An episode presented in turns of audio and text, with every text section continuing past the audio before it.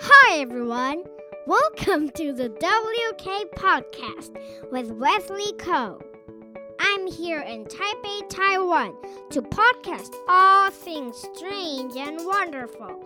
Today is a very special story podcast. You will hear original tales from myself and a teacher from England, Mr. Fred B. Let's get started with our first story The Mysterious Man by Wesley Ko. Narrated by Wesley Ko. Additional voices from Mr. B. Chapter 1 The Stolen Sword. King John was the ruler of all England. The kind king was popular and had a sword made of solid magical jewels. It could slice through anything. In battle, the sword would glow like fire and make enemies fight themselves. One silent night, a mysterious man approached John's open window as the king slept like a baby. At 12 o'clock, this stranger stole John's sword. John woke up and screamed. He was so surprised, he shouted, As fast as lightning, John grabbed his wizard costume. He wanted to tell the world's strongest wizard his problem.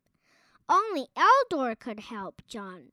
Getting to Eldor required a disguise. Chapter 2 Eldor.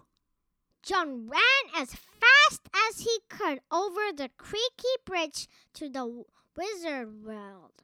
He searched carefully for the famous wizard Eldor, and after an hour found him in a huge castle on the edge of town.